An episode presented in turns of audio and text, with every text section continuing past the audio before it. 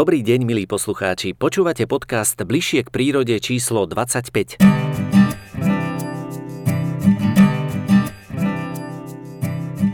Od roku 2016 je v Trebišove sprístupnená expozícia poľovníctva a ochrany zvierat, a to v zrekonštruovanom objekte bývalej jazdiarne. Návštevníkom cez diorámy približuje prírodu piatich svetadielov, a to na ploche tisíc metrov štvorcových. Je to niečo úžasné, pretože urobíte 10 krokov a z európskeho biotopu sa presuniete napríklad do afrického. Naším sprievodcom bude vysokoškolský profesor, vedec a zoológ profesor Juraj Ciberej.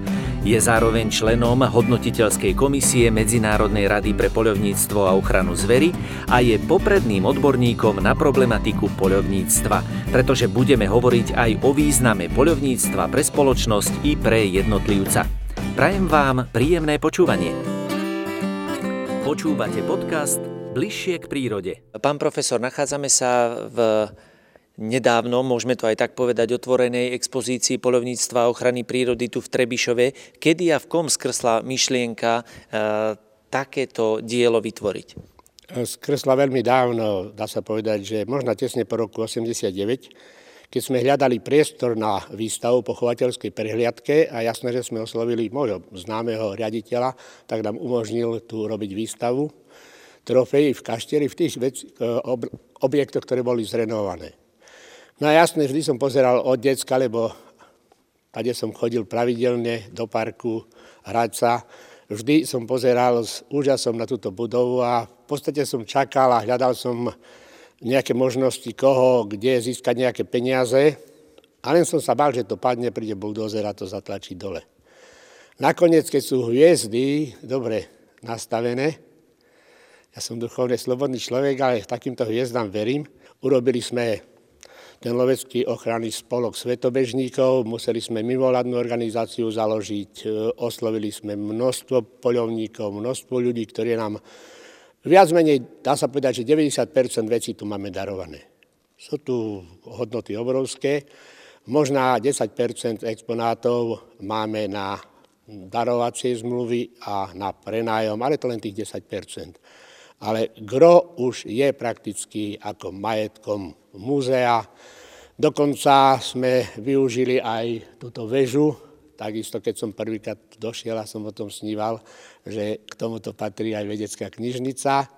A nebol by som rád, lebo človek tu nie je väčšine a tých kníh mám strašne veľa, aby sa kde si dostali do zberných surovín, tak nie, tak postupne to stiahujem tu a dneska robíme a dávame dokopy túto knižnicu vedeckú, odbornú, populárnu, ktorá bude slúžiť jednak ako depozitár, ale bude slúžiť, pretože budú zoskenované veci pre študentov na rôzne rigorózne práce, diplomové práce, čiže je tu priestor, dá sa povedať, na takúto tvorbu. Každý tu môže prísť a hovorím, možná za 5 rokov nebude nám chýbať žiadna kniha, ktorá vyšla na Slovensku alebo Maďarsku, teda v Európe tak snažíme sa ju vybudovať a to ešte nám, hovorím, treba aj veľa času a to pokladám takisto za základ toho, čo chceme urobiť. Počúvate podcast Bližšie k prírode. Keď sa pozerám okolo, priestor je naozaj veľmi zaujímavý, čo sa týka úctyhodnej plochy v metroch štvorcových, ale keď sa pozriem hore, e, je aj značne vysoký. Dal by sa tento priestor využiť? Chcem využiť tento plac, pretože tá výška je 16 metrov a, a chodia tu deti od materských škôl, ze základnej školy a aby poznali, preto mám tu myšlienku, aby poznali, že neletí helikoptéra, že neletí nejaký dron, ale že letí hus, že letí kačica, že letí orol, že letí jastrab. Chcem prakticky to, čo v Európe je, mať zavesené hore, aby podľa siluety každý, kto tu príde, a to je najľahšie, keď to raz vidí, môže to knihe stokrát o tom čítať, ale raz, keď to bude vidieť, tak si to detsko zapamätá a bude vedieť, že toto je.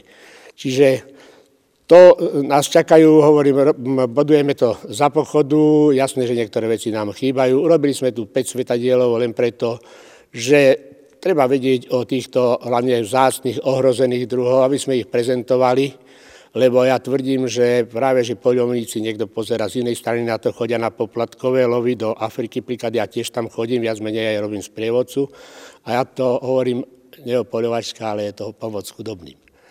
Pretože vy si zaplatíte všetky náklady, oni by to museli na vlastné náklady, zoberiete si kus za ťažké možná peniaze rohoviny a idete domov a divina všetko ostáva tam v Afrike, necháte tam peniaze. Ja si myslím, že ani migrácia, keby každý tam chodil do Afriky a takto nosili, ako nosia poľovníci poplatkové peniaze, tak možno ani migrácia do Európy by nebola. Čiže tiež treba vidieť zmysel toho a preto by to malo byť aj takou inšpiráciou pre záchranu týchto druhov ohrozených vo svete. Jeden z panelov sa venuje, keď ste spomínali rôzne druhy vtákov, jeden z panelov sa venuje aj sokoliarstvu, jednak ako lovu, ale aj ako nehmotnému kultúrnemu dedičstvu Slovenska. Snaď možno do budúcna budete sa venovať aj iným častiam polovníckej kultúry, ja neviem, možno národným plemenám, lesníčiarstvu, vábeniu zvery?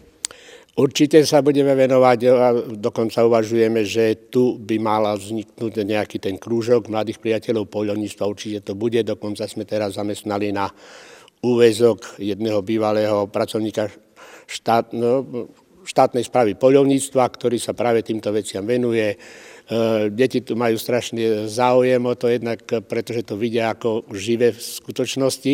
Dokonca dnes ich učíme, aby poznali tú zver, lebo ťažko niekedy v prírode stretnúť e, to zviera, ale podľa stôp vie, čiže to je teraz taký týždeň, kde sa tomu venujeme, kde tí, ktorí tu chodia, ich učíme, tam sú stopy, tam sú obrázky.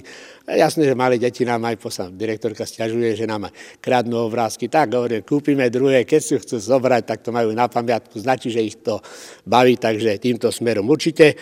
My tu organizujeme, využívame aj iné priestory, je tu ešte veľa priestorov, ktoré nie sú zrekonštruované ale jasné, že tu máme čas e, venovanú sokoliarstvu, pretože máme tu v okrese sokoliarov, je to história sokoliarstvo a práve aj tieto všetky druhy, ktoré sa využívajú na sokoliarské účely, chceme tu v tomto muzeu mať, aby prakticky každý poznal tieto druhy, nielen sokoliari, ale každý, kto tu príde, aby mal možnosť sa s tým stretnúť. Jasné, že vychádzajú nám ústrety aj riaditeľka, máme dobrú spoluprácu, organizujeme tu Zemplínske poľovnícke dni, organizujeme konferencie, máme nielen tieto priestory k dispozícii, ale aj v Kaštieli Andrašejovskom, čiže každý nám to závidí, máme tu nádherný park, čiže dajú sa robiť veľmi pekné akcie, robíme ich množstvo, dá sa povedať, niekoľko tisíc ľudí sa zúčastnilo aj otvorenia tohto. Jasné, že je to spojené s varením gulášu, to, čo patrí k tým polovníckým veciam, máme tu sokoliarov, ktorí keď sa konajú poľovnícke dni, teda zemplínske poľovnícke dni, vždy predstavujú tých sokolov. Pre deti je to strašne atraktívne. Máme tu ukážky, pretože som na univerzite, máme tam klub kinologický, čiže takisto, aby poznali ľudia tieto plemena, naše národné plemena, ale aj ostatné plemena poľnových psov a hlavne ukážka práce, výcviku a tak ďalej. Čiže robíme taký dvojdňový program, kde nezabudáme ani na sokoliarstvo, ani to, čo spája a to, čo obohacuje poľovníctvo. Ja stále tvrdím, že poľovníctvo nie je love, ale starostlivosti o zver a jej revír, takže toto je moja zásada a takto ja vidím. Čo by ste snáď popriali slovenským poľovníkom, do v súčasnosti do ich e, nejakej práce, respektíve ako by ste ich namotivovali, aby toto poslanie, respektíve túto službu verejnosti vykonávali s chuťou a s optimizmom? V prvom rade musia byť takým vzorom a disciplinovaní. Musia byť, čo sa týka, ja stále hovorím, neexistuje ochrana prírody. Existuje len tvorba ochrana prírody. Čiže v prvom rade musí každý jeden poľovník pokiaľ chce aj loviť, v prvom rade musí v tom revíri tvoriť, v tej prírode, čiže zvyšovať uživnosť, robiť všetko preto, aby sa dočkal toho výsledku, lebo hovorím, tá trofej, niekto pozerá na to, že to je taká trofejomania. Ja stále tvrdím a predstavujem trofej, že ako výsledok vnútorného a vonkajšieho prostredia zvery. Pokiaľ je to parožie bohaté, unikátne, veľké, mohutné, tak musí byť organizmus v prvom rade zdravý. Musí mať zdravé orgány a potom my konzujeme aj zdravý jegerek. keď ho robíme z vnútornosti. Takisto aj tá živočišná bielkovina musí byť špičková, ktorú nedostanete v obchodných reťazcoch. Pretože v obchodných reťazcoch všetko je pod strechou, slnečný už nie, tak sa pýtam, ktorá je zdravšia živočišná bielkovina? Tá, čo je vonku, 365 dní pod holým nebom, alebo to, čo odchovávame kde si v maštaliach pod strechou. Čiže určite e,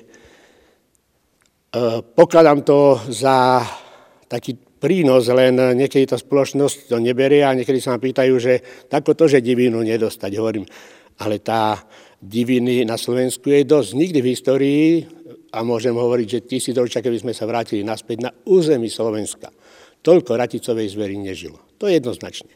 Zatiaľ ideme aj kvalitou jednoznačne hore, čiže sme dobrí. Len dvíham prst, lebo keď sa naplní nadoba, môže to prasknúť, tak ako prasklo kamzíkov Alpách a za jednu sezónu im 10 tisíc kamzíkov uhynulo. Čiže takúto chybu nemôžeme robiť.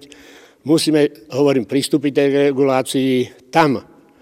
A čo ja vidím, že prečo v tom poľovníctve, lebo sa tomu venujem a, chcem to, a vysvetľujem to dosť často, že Poľovníctvo vždy bolo v priateľstve, každý sa tešil na každého. Ale keď som sa na tým zamýšľal, prečo je to dnes tak, tak pretože niekedy november, december, každý víkend boli spoločné poľovačky. Po spoločnej poľovačky vždy bolo priateľstvo, posedenie, ľudia sa lepšie poznali. Dneska väčšinou je to individuálny lov, každý príde čím rýchlejšie urobiť, sadnúť do auta utekať.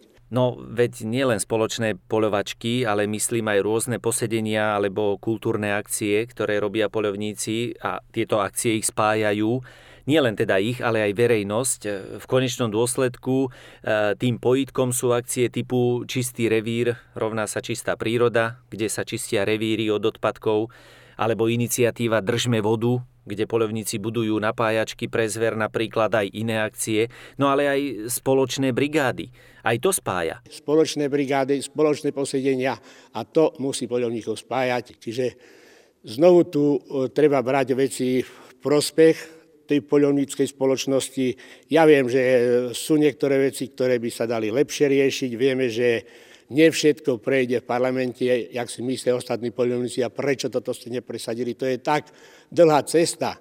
Niektoré veci dobre, ktoré sme presvedčení dobre presadiť do života, do praxe, že niekedy sa vzdávame toho a nejde to tak, ako by sme si predstavovali. Čiže snažíme sa aj v rámci tých zemplických poľovníckých dní, ktoré robíme a také tieto veci prakticky im chceme dať do života, počúvajú, ja hovorím, že poľovníctvo budú robiť, len musíme im dôverovať, dať šancu poľovníckým hospodárom a ten musí robiť v každom revíri toho nepopulárneho, lebo poľovnícky hospodárov musí každý počúvať, musí držať disciplínu, musí zabezpečovať brigády, čiže nemôže to byť ľubivá osoba, len takýchto ľudí musí štátna správa podržať. Čiže tam vidím priestor, E, máme tu organizované poľovníctvo na Slovensku veľmi dlho. Áno, prednedávnom sme si pripomenuli 100 rokov organizovaného poľovníctva na Slovensku. Funguje nám Národná poľovnícka samozpráva, ktorú zastrešuje Slovenská poľovnícka komora. E, podľa vás sú dobré výsledky? Ako hodnotíte prácu poľovníkov? Máme dobré výsledky. Jedno, čo ma boli a Sám si neviem a dlho som sa venoval malej zveri a hľadám príčiny, množstvo faktorov, lebo to všetko so všetkým súvisí. A je ťažko odpovedať, že prečo je tak málo zajacov, prečo je tak jarabíc. Jasné, má na tom podiel aj hlavne nové polnohospodárstvo, nové trendy, obrovské monokultúry, technické plodiny. Ja vidím znovu tú spojenú nádobu. Keby sme na Slovensku podporili živočišnú výrobu namiesto rastlinej, podporoval štát, tak budú krmoviny. Keď budú krmovinu, krmoviny, pôjde nám hore aj malá zver.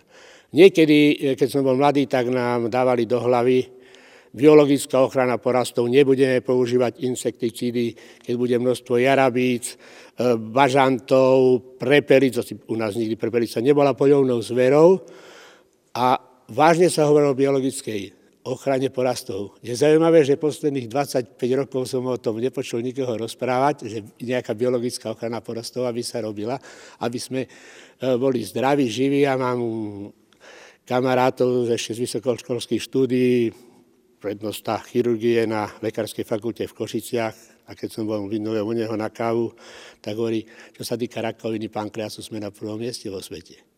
Čiže tu vidím e, vo vzťahu k malej zveri, čo ma trápi, že sme absolútne, dá sa povedať, na tých 5% možno, a u jarabice už ani možno na 1% stavov, ktoré boli, keď za prvej Československej republiky sa lovilo 500 tisíc jarabíc dneska posledné roky vôbec, nie že nelovíme, ale ani nevidíme.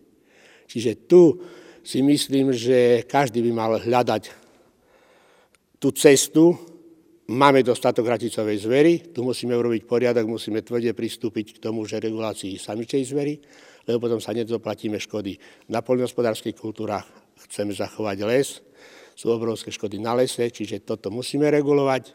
Máme dostatok diviny, každý má dostatok zdravej bielkoviny živočišnej, ale cesta hlavne v tých južných okresoch určite a musí to byť aj podporované zo strany zväzových orgánov, zo strany ministerstva a musí aj k tomu pristupovať aj poľnohospodári, že hľadať cestu, ako tej malej zveri pomôcť.